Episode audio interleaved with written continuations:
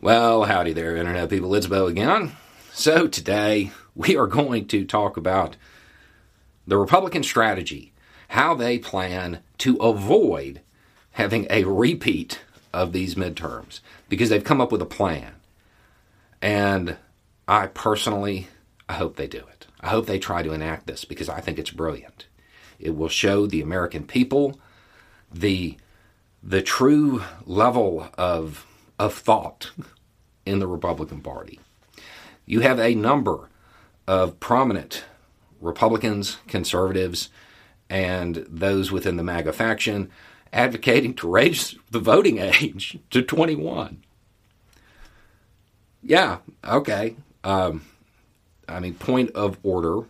First, understand that's actually part of the Constitution. Now that's going to be a little bit harder to change than, than you might imagine. But uh, overall, I think it's a brilliant plan because it's going to show who you are. It will show the country exactly what the Republican Party has become, a party that cares about power for power's sake. They don't care about the Republic. They have no, no concept. They want power and that's it. And they're willing to deny people their rights, their constitutionally protected rights, to achieve it. They're saying it openly. I also think it would be a great idea, just a grand idea, for the Republican Party to openly admit that they will uh, raise the voting age to twenty-one and deny people their rights to uh, maintain their own power. But there's no way they'll raise the age to buy a rifle to twenty-one to protect kids. Do it. Tell the American people this. Open. It's fantastic. Um, I also don't know what they think it's going to achieve. Three years. It, it's not like the twenty-one-year-olds are suddenly going to be Republicans.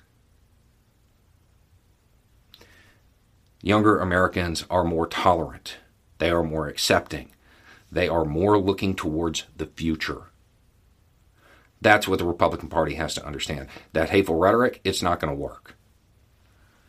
Denying people their rights, it's not going to work. That's what drove negative voter turnout this time. They learned nothing. Um, I also want to give a little bit of a backdrop as they complain about the young people, you know, influencing policy. That was actually the point.